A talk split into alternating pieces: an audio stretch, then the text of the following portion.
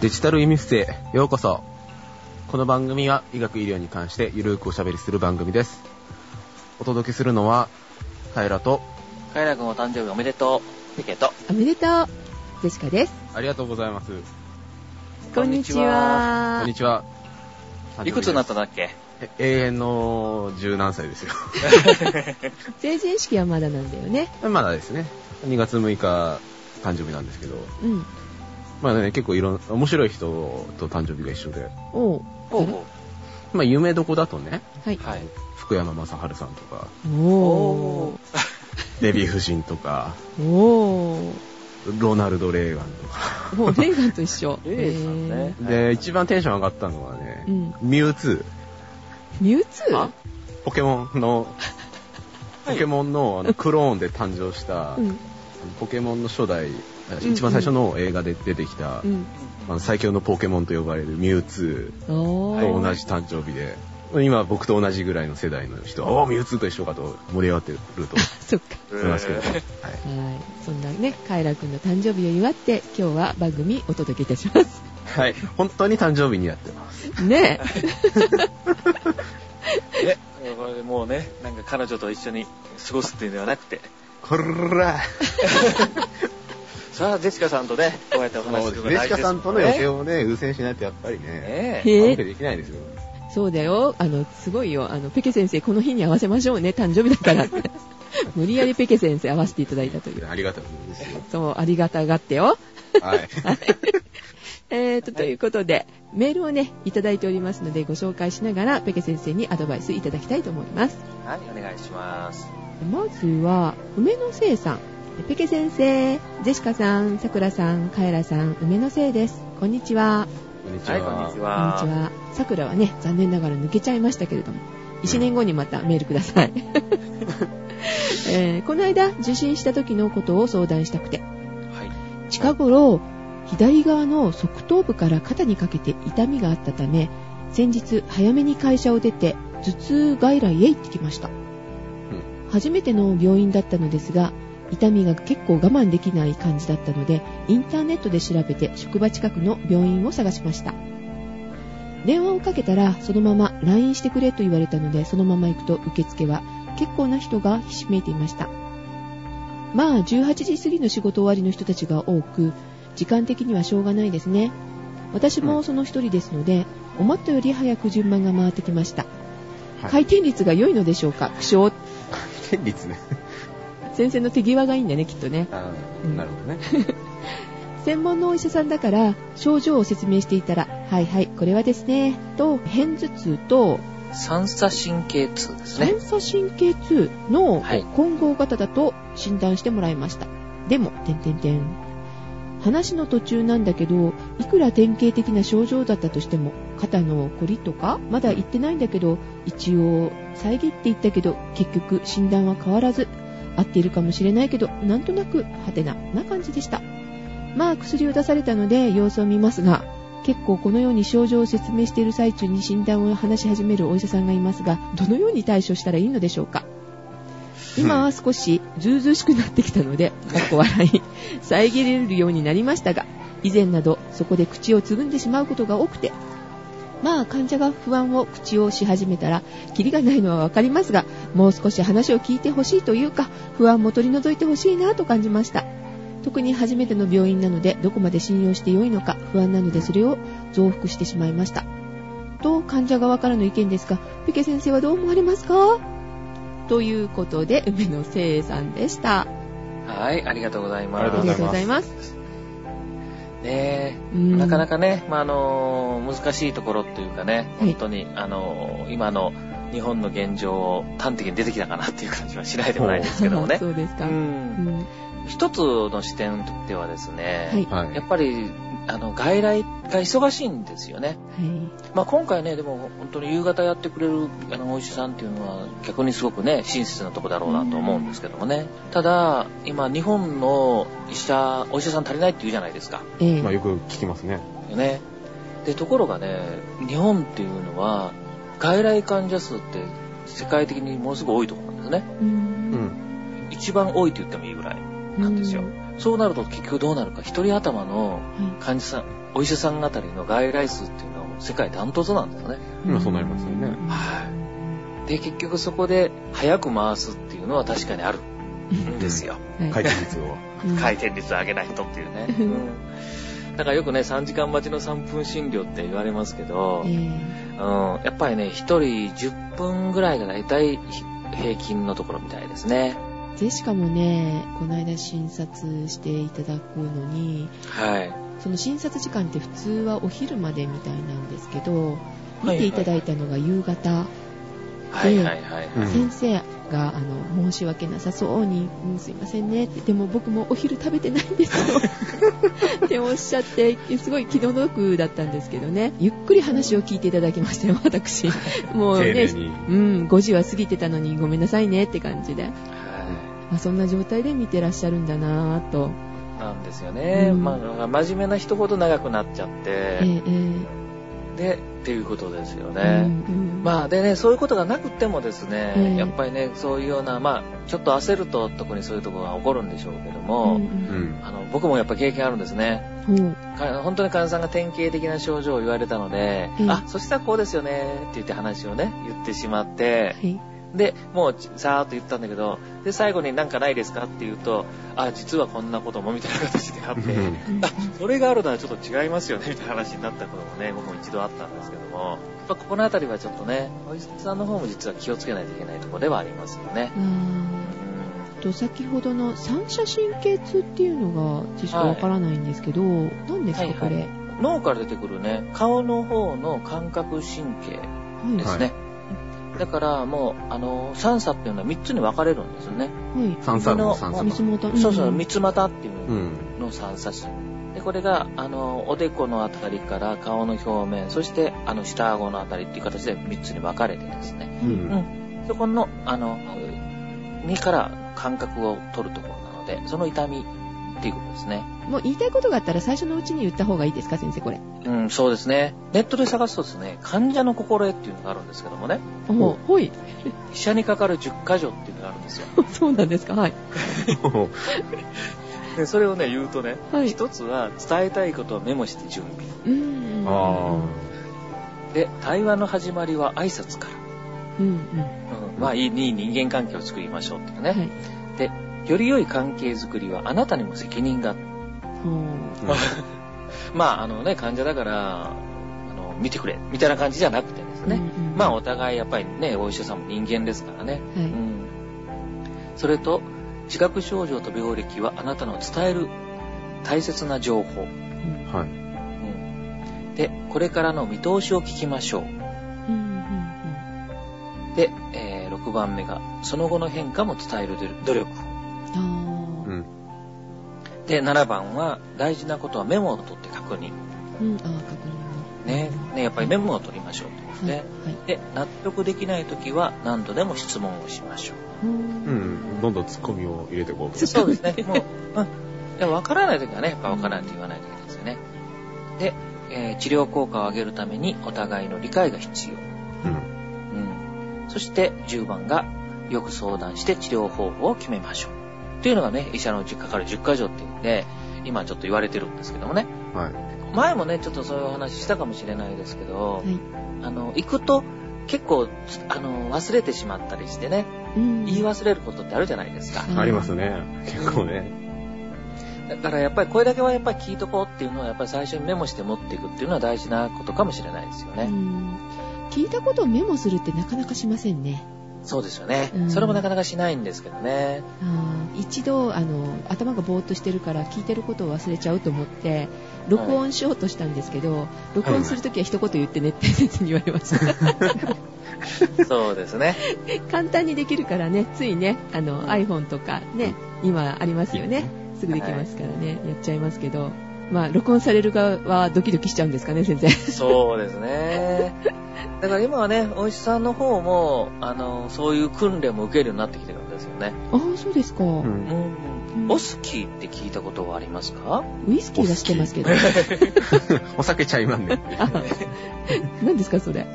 これはね、客観的臨床能力試験っていうふうに訳すんですけど、はい。はい。要するに、あの、接遇っていうかですね、はい。あの、患者さんとの対応を勉強する。でそれをね、試験にするんですよ。はい。うん。で、今は、臨床にの実習の前にですね、はい。うんあの、試験をするんですね。教養試験って言ってう。ん。で、これはもう全国統一の試験なんですけども、はい。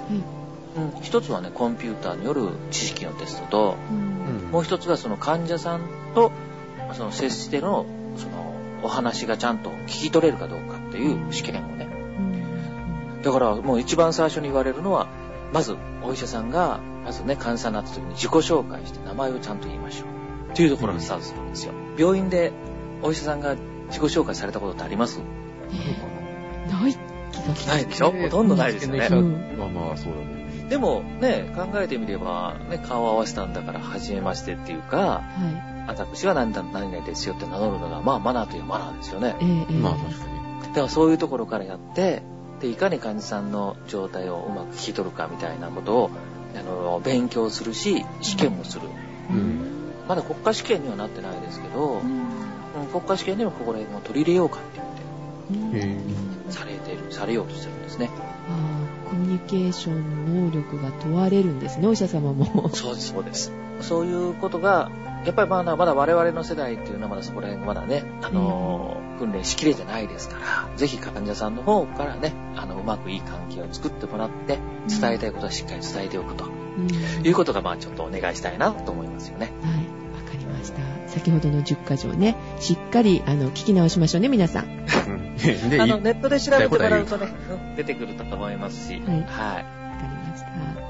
はい、夢のせいさん、あの、お分かりになりましたでしょうか？でしょうか？ねはい。はい。ぜひ、あの、その10箇所を心に 刻んで、次、臨んでみてください。そうですね、あの、トイレにでも貼ってね、あの、覚えていただけるでもね、これはでも逆に言えば本当、あの、医者の方もね、あの、ぜひそこら辺を考えないといけないだろうなと思いますよね。うん患者さんの方だけにね、要求するものでは決してないと思いますからね。はい。わかりました。ありがとうございました。はい、ありがとうございました。はい、では次、えー、匿名希望さんからメールいただいております。カイラくん、お願いします。はい、お願いします。県名デジタル医務室へようこそへの支給の相談ですということでいただきました。子宮ですよ。子宮ですね。はい。えー皆さんこんにちは。毎回放送楽しく聞かせていただいています。今回、子宮の相談がありメールさせていただきました。はい。75歳の父が地方になってしまいました。うん地方は治るのでしょうか？最新の地方の治療と地方の人に接する良い方法を知りたいです。父は5年ほど前から物忘れが多くなる、同じものを何度も買ってくる、日にちを忘れる、同じことを何度も尋ねる、具合が悪いと外に出ることも少なくなる、怒りやすくなる、新しいことを覚えられない、テレビの内容が理解できない、怒鳴る、ひどい時は暴力を振るい出します。10年ほど前から3年前まで前立腺で泌尿器科に通っていました。3年前からボケてきたかもと父は脳神経外科へ通っています。先生は地方は泌尿器科で飲んでいた薬の副作用ですと言っていました。えーかっこ薬あ、泌尿器科での薬はハルナールやアジビットみみたいな名前だったと思います。3年前から泌尿器科は通っていません。脳のレントゲンと MRI と CT の検査は少し影があると言われました。薬はマリレオン、マリレオンを1日2回1錠ずつ飲んでいます。過去3年間。はい。脳神経外科へは2ヶ月おきに通っていますが、先生は3年前に来た時より悪くなっていないですと言っています。昨年8月の脳の検査は前頭葉の血の流れが良くないそうです。毎日会っている私は地方の症状がどんどん進んでいるように思います。今年に入って事故を起こしてしまいましたが、パニックになっているのか、事故のこともうる覚えだったり、何か違うこととごちゃ混ぜになっていたり、妄想みたいな話までしてきました。その後、近所の内科に行き、地方だと診断され、紹介状をもらい、2月10日に3年前から通っている病院へ再度検査、診察しに行きますが、3年間地方の進行に気づかなかった先生にまた通っても大丈夫でしょうかペケン先生何卒よろしくお願いします。匿名希望よりということで、えー、メールありがとうございましたあ。りがとうございます。はい、ありががとうございました。地方ということで。まあ今はね、もう認知症という言い方をね、するようになりましたけれどもね。はい。言い方の違いですか？その地方と。そうですね、うんあの認知症と地方の違いっていうのは、まあ、地方っていうのがどうしても人をバカにしたよっていうか、うんまあ、ちょっと差別用語に近いということで、うんまあ、それは認知機能が低下してるという病気だということで、うん認知症ということになったんですね。うんなるほど。だからまあ、あの、症状としてはやっぱり地方症状という言い方をね、あの、するんですけどもね。うんうん年相のものを忘れとね、いわゆる認知症のものを忘れと、その違いっていうのが結構大事なんですよね。どう違うんですかね。年相の場合は、その体験の一部分を忘れるっていうのが、まあ、どちらかと言ったらなんですね。はいだから例えば旅行に行くじゃないですか。はい。で、うんあそこで美味しいもの食べたよねって言って、え、そうだったっけっていうのが、いわゆる年相のもの忘れなんですね。うん。はいうん。ところが認知症の場合は、旅行に行ったことそのものを忘れてしまう。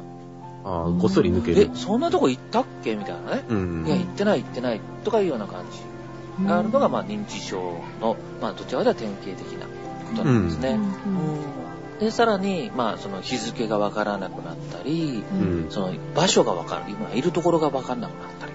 ですよね。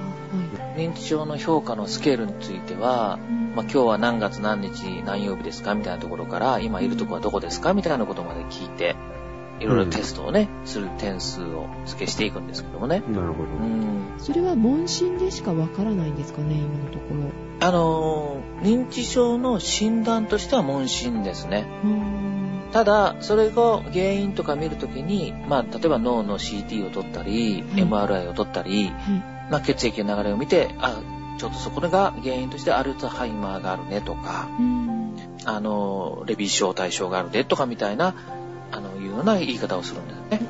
んレビー小対象？レビー小対変性症ですね。まあ、要するに脳の一部分が変性をしてるっていうのはい状態で認知症の原因として出てくるケースなんかもあるんですね。まあ認知症状っていうのがあって、その原因がそのアルツハイマー型だったりっていうそうです、そうです、そうです。そういうことですね。はい。まあ、今回のね、その、特命希望さんの場合も、その認知症の診断したのは内科だと思うんですけども、はい。うんその、まあ、精密検査というか脳の方の検査のために脳神経外科に行ってみてくださいよと言ってるのかなとうんいうふうには思うんです。はい。認知症の、まあ、原因をきっちり調べるために、まあ、脳神経科に行こうとうんしてる。で、ただこれちょっと気をつけないといけないのがですね、はい。まあ、その、この匿名希望さんもちょっと書かれてるんですけど、脳神経外科が認知症の専門病院とは限らない。あ、そうなんですか。認知症得意としてない場合もある。そうです、そうです、そうです。もちろん認知症をやってるケースが多いとは思うんですけども、だから今言ったみたいに、その、その中の機能的なというかですね、うん脳の症状とかその血流とか、特に手術の方では見てるのが専門で、はい。見ててですね。認知症そのものの専門じゃない可能性があるっていうのは一つあるんですね。だから気づかれなかったっていうのも。で、もう一つはその気づくのがなかなかむちょっと、徐々にだと気づきにくいよっていうのは確かにあるんですよ。で特にそういう、ああいうところにバッと行った時だけは結構普通に受け答えをすると。でも、ちょっと変えて油断したりとか、あと、まだら地方って言って時間帯によって非常にひどいもう地方症状が出るケースあとー、そうじゃないと。そういう人もいるんですね。うんだから、あの、認知症っていうのは、本当にあの、ご家族から訴えが出るのが一番早いんですよ。家族が疑わないとなかなか診断はつけにくいっていうのがありますね。じゃあ家族の付き添いのもと家族が、えー、とメモしてってこういうことがありますよっていうのを先生に伝えないとわからないっそうですね。てことですか？で、それから、まあ、検査をして、うんそうするとっていう感じで見ていく。だから、まあ、今回のね、まあ、あのメールのケースでも、うんあの、うん、やっぱり通常のケースをたどったなという感じはちょっとしてるんですよね。うん。なんかまだまだなんかしっかりされてるみたいですもんね、お父さん。あの、自分でボケたかもって言って、そうですね。神経外科に行かれうんたりはいまあ、。これがまあ3年前っていうのがあるんですけど、うんあと車の運転もされたみたで、いな。今年されてるみたいですから、ですもんねまだね、うんうんこれからかなっていう感じしますよね。ですよね。特にね、そのね、自分でボケてきたかもとかいうのは、これ一つの認知症じゃない可能性が。症状の一つなんですよね。ああ、はあ、いそうなんです。あの、自分がボケたっていうのは、言う、あの、が言わないのが認知症の一つの特徴でもあるので、ああー実は、その、自分のね、あの、祖父もね、まあ若干、ちょっと。か介護施設みたいなところに入ってて、はいはいはい。で、ちょっと、まあ、認知症入ってるかなみたいな感じなんですけど、うんうんうんで、そのさっきのなんだっけ、まだら、うん。はい。地方。うん、地方っていうか、その、とその時々によって全然違くて、もうなんかその、ぼーっとしちゃってなんも、なんか言っても反応してもらえない時もあるしう、ん。なんか、あの、ふって、正気、正気に戻ったって言ったらちょっと言い方がね、あるかもしれないですけど、普通に僕はあれに帰ってたかのように、で、なんか、いや、俺も猛録しちゃって、申し訳ないね、みたいなことをね、突然言い始めたりして、あなんかよくわかんないなと思って、あの、この前会ってきたんですけどね。うん。はいはい。まあメールにもあったと思うんですけど、はい。そのまあメールの文章から借りる、まあ地方の人に接する良い方法ですか？あー。はいなんかあるんですかね？あのね、あの、地方で出てくると、まあ、ここのメールにもこれあるんですけども、怒鳴ったりとか、暴力振るったりとかね。うんで、もう逆にもう一つは、その、外に出なくなるみたいな、いろんな症状が出ますよね。ううん。うん。これはね、あのね、これ周辺症状という言い方をするんですけどもね。周はい。辺症状。はい。うん。これ何かというと、要するにご本人が、例えば、その記憶がなくなったりとか、その認知ありのことがわからなくなるわけですよね。ははそうなると、例えばまあ皆さんが、で、自分自身がポーンと全然わけのわからないところでポンと放り込まれたと思。うんはい。非常に不安になりますよね。そうです。ね。で、それでわからのわからない人からなんか、なんかされたりすると、ね、やっぱイライラしたりとか怒ったりしますよね。ん怖いですよね。実は、認知症の人の症状っていうのはそういうことなんですよ。あ要するに、自分が非常に不安になったりとか、あ。うん。そこが出てくる症状なんですね。はい。だから本当にひどくなってくると、あの、よく言うのが、その便で遊んだりとか、うん。便を壁に塗りつけたりとかいうようなね、ことを言う、うん言う日にあるんですけど、あれもですね、要するに、あ、便を漏らしてしまった恥ずかしいっていう気持ちは残ってるわけですよ。うんはで、それをなんとか隠したいんですよね。えー。でもそれを隠すことがどうして隠したらいいかがわからないから壁に塗るとかっていうのはまあだからそのとんでもない行動に出ちゃうわけですけども。あ症状が一番これ認知症が例えば進んだりするのがん例えば家だとこれもどんどん悪くなるからって入院させたりしますよねはい。あ。はい。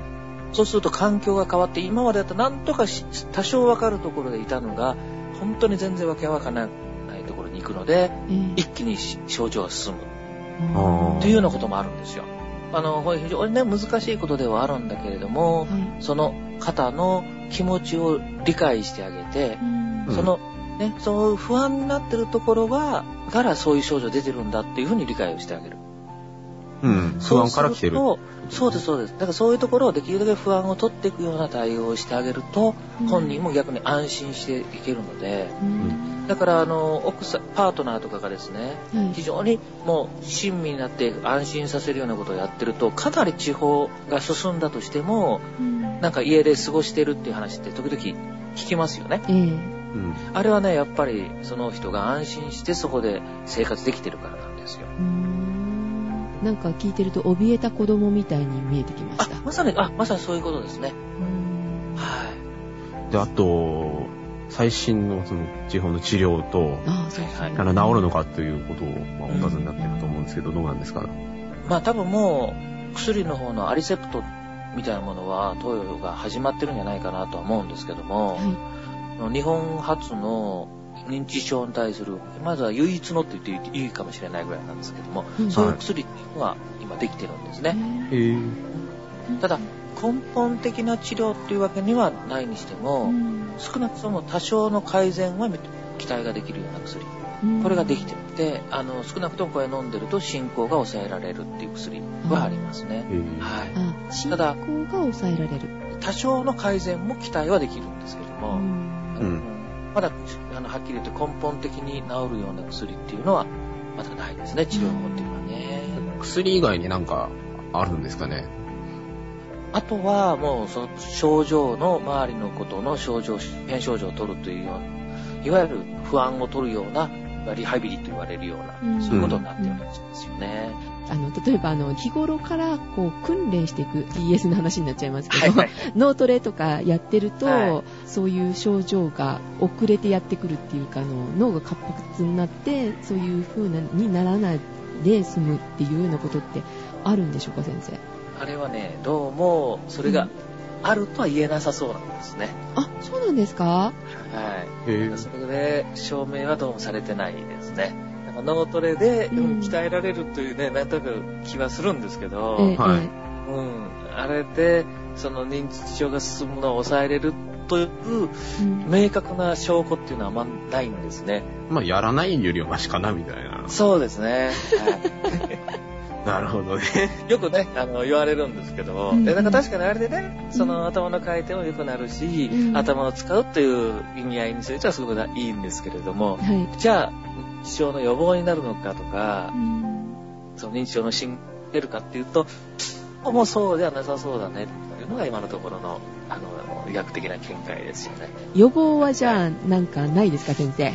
えー、予防っていうのが、だから、もう本当にね、そこは早期発見、早期診断なんですよ。ああ、そっちになっちゃうんですうね。んで、あのー本当にね、先ほど言ったみたいに、そのアルツハイマーであるとか、はいその、もう脳の方の見ていくことによってですね、はい。うんあの、チェックができたりするようなものもありはするので、脳ドックとかね、まあ、うん検査っていうものは、まあ、ある程度年になったら受けていく必要があるかもしれないあっていうことですよーね。うん喉あとね、うんワクチン、まあ、検討はされてるんですよ。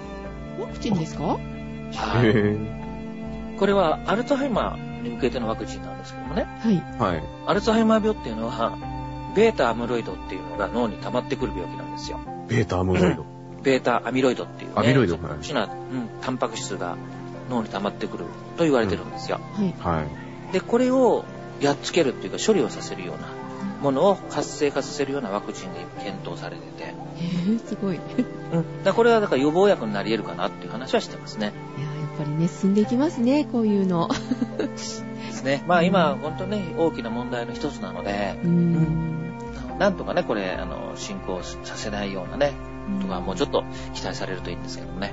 はい。で、最後の方なんですけども、あの、同じ病院にかかってもいいですか？どうしましょう？というところですよね。これがねだから、そこが、だから、その、先ほど言ったみたいに、まあ、ある程度そこに紹介されてるっていうのも仕方がないのかなっていうのが一点と、はい。まあ、はい脳のこの検査をするには、やっぱりその脳神経科でいいのかなと。うんまあ、はい MRI とか CT とかもできるようですから、はうんそういう検査をするにはいいと思うんですよね。い。うん。ただ、その、認知症の専門医っていう形で、専門っていう形でちゃんと歌ってるかどうか。うん。もしもそこがそうでないんであれば、まあ、検査にしてはいいかもしれないけれど、はい。うん。あの、その専門のところを紹介してほしいっていう言い方はしてもいいかもしれないうんとは思いますね。あの、セカンドオピニオンですか？そうですね。はい。を、あの、紹介していただけますかっていうような形で、あの、言うのは OK ですか？もうん、それもいいと思いますよ。うんははい。えい。ー、はい。という感じですが、えー、匿名希望さん、えーよろしいでしょうか？よろしいでしょうか。はい。はい。はい。では、もう一通なんですが、これ、あの、はいジェシカの方で、えーっと、Facebook にメッセージをいただきましたので、ご紹介させていただきたいと思います。はい、お願いします。いつもポッドキャスト聞かせていただいてます。5日配信の、えー5日といっても11月5日です、これ。うん？そうなんですね。はい、えーはいメッセージいただいているのが、えー2011年11月10日でございます。ごめんなさい、気づきませんでした。はい大変失礼しました。はい、デジタル医務室聞かせていただきました。えー私の友人、家族ぐるみの中だそうです。もう同じ症状、えーリンパの移転もあり、ステージ2で現在手術を待つ状態です。この手術を待ってる時はあの11月ですね。去年の11月のお話ですね。はい。ジェシカさん、勇気のいる公表だったと思います。ジェシカさんは、これも何か意味があることなのだろうと思って公表したとおっしゃってました。まさに役割を果たされているのだと強く感じ、感動し、思わずメッセージを送らせていただきました。ありがとうございます。長い戦いかもしれませんが、ご無理なさらず、これからも配信を楽しみにしております。この放送を私が聞かせていただいたのも、何か意味があるかもしれませんね。ということで、保証集さんでした。はい、はい。ありがとうございます。で、このメッセージに気づいたのが2月の1日で、ジェシカ。で、あの、ありがとうございます。あの、メールを送りましたら、また返事をいただきまして、あの、その後の、このお友達のご様子を書いていただきました。うん。えー先日3回目の抗がん剤投与が始まり、すでにウィッグ着用です。気持ち的には強い方なのですが、ご主人や息子はやはりストレスのようです。なかなか周りは何もできないなぁと無力感を感じています。ポッドキャストはいつも楽しみに聞いています。バックナンバーも含めてほとんど聞きました。ありがとうございます。ジェシカさんの感性が大好きです。とっさの対応力にも感服です。え、どこがとっさなんだかよくわかりませんが。はい。問題を起こすやつがね、いたから。あー、それか。これからも楽しい番組を期待しています。さくらさん、快楽、ペケ先生にもよろしくお伝えください。ということで。はい、ありがとうございます。ありがとうございます。ありがとうございます。はー。3回目の抗がん剤投与が始まり、ウィークが着用ということで、ジェシカは4回目が終わり、はい。はい、あの、ウィーク着用どころか、あの、もう、た抜けるっていう心の準備ができておりましたので、11月の時点でもう頭をかなり短く切って、はいはい。うん。あの、カイラ君は見たいもんね。だいぶなんかこう、パンクロッカーみたいな。えっ、とね、緑色に染めたんですよ、頭。ほペケ先生はご存知ないですよね。はい時代ですね。で、この間ね、あの、抗がん治療に行った時、あの、看護師さんと話したんですけど、あの、緑の髪の毛が印象的ですよねっておっしゃって、絶対噂されてますよ。あんなことされた方は？初めてですって言われた。また緑の人来たわよ、みたいな。あの、楽しんでられるっていうのがすごくいいことだと思いますって言われましたね。うん、どうせならね、あの、こう楽しみながらって、まあ、なかなかできないけど、そういう風にしていくと、やっぱりあの、笑うことと同じく、あの、ね先生おっしゃってましたよね。免疫力が上がると。はい、そんな風におっしゃってましたけれども。はい。やっぱり周りの方がオロオロしちゃうんですかね。ストレスを感じるってね。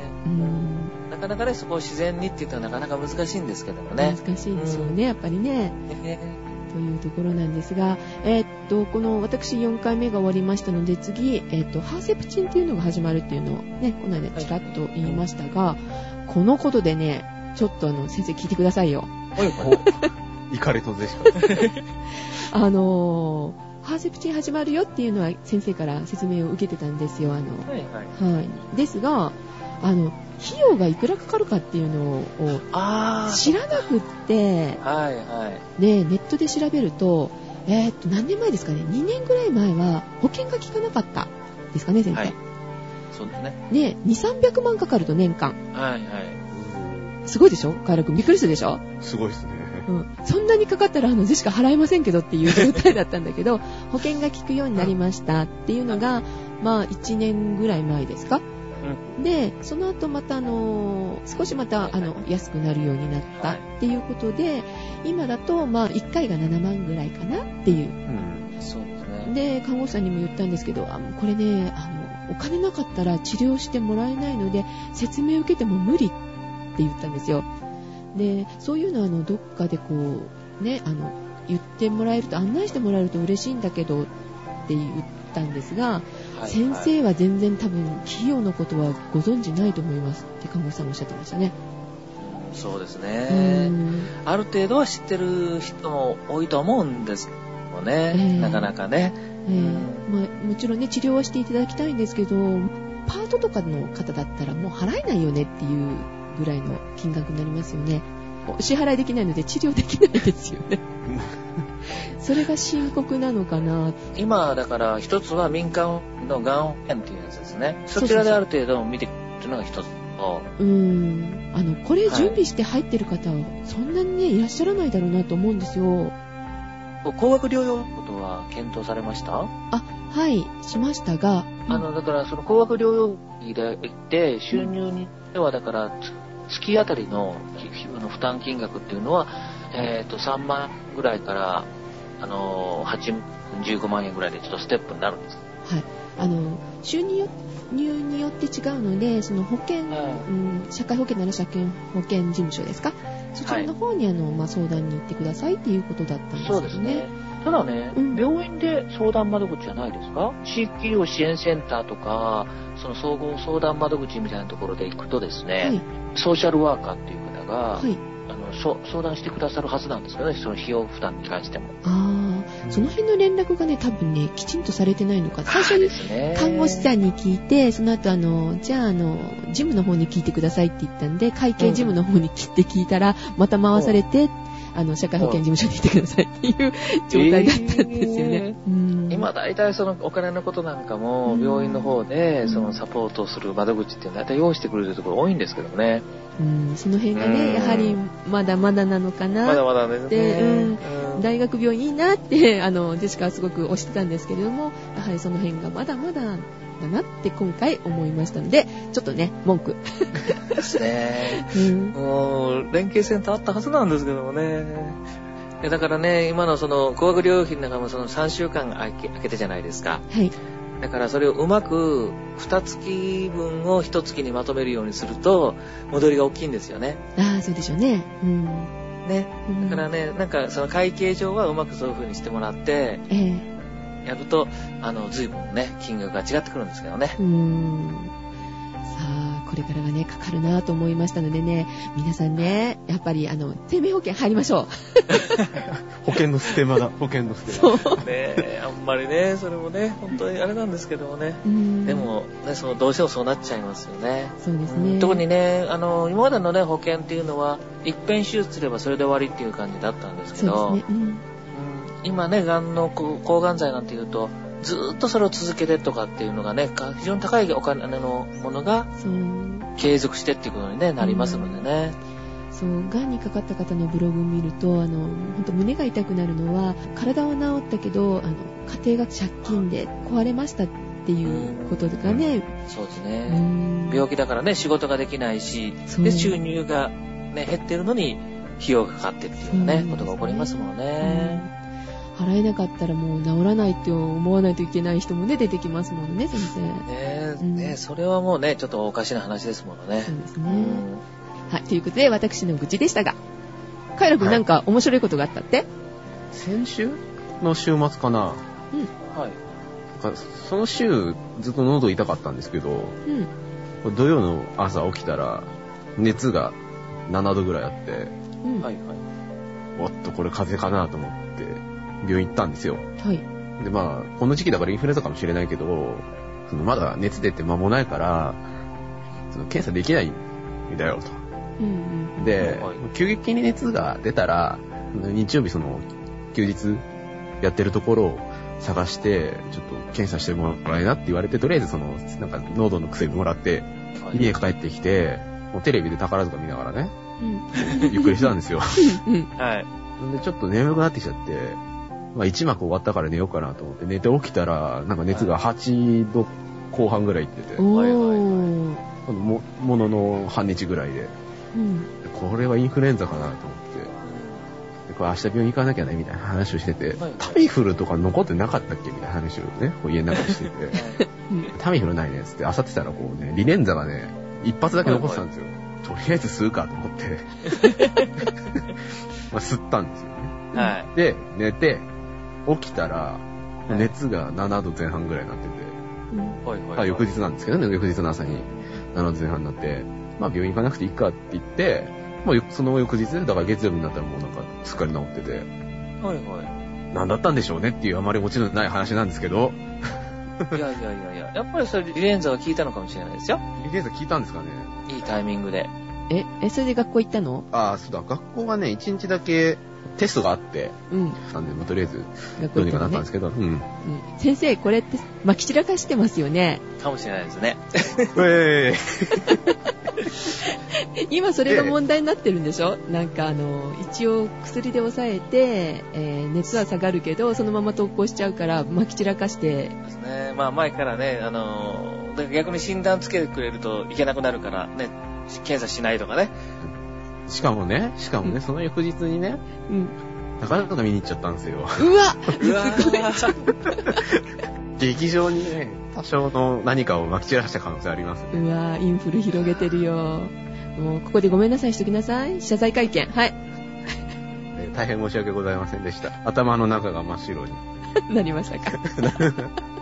でも今本当ね、あのーだいぶ流行ってきてますし、うん。特にね、あのー北海道でしたっけ？はい。はい誰か一人亡くなりましたよね。ああ、亡くなりましたね。ねうんちょっとそういうのもあるのでね、うんまあ、ぜひ気をつけて、えー今薬はね、だいぶ今はリレンズじゃないですけどね、よく効きますんでね、はい早く行けば効きますから。はい。それと、ね、熱が下がったからって言って、公共の場にどんどん出ていかないようにということですね。ね、広げないって大事ですもんね。はい、ごめんなさい。はい。ということで、お届けいたしましたのは、カエラと、ペケと、ジェシカでした。ではまた次回。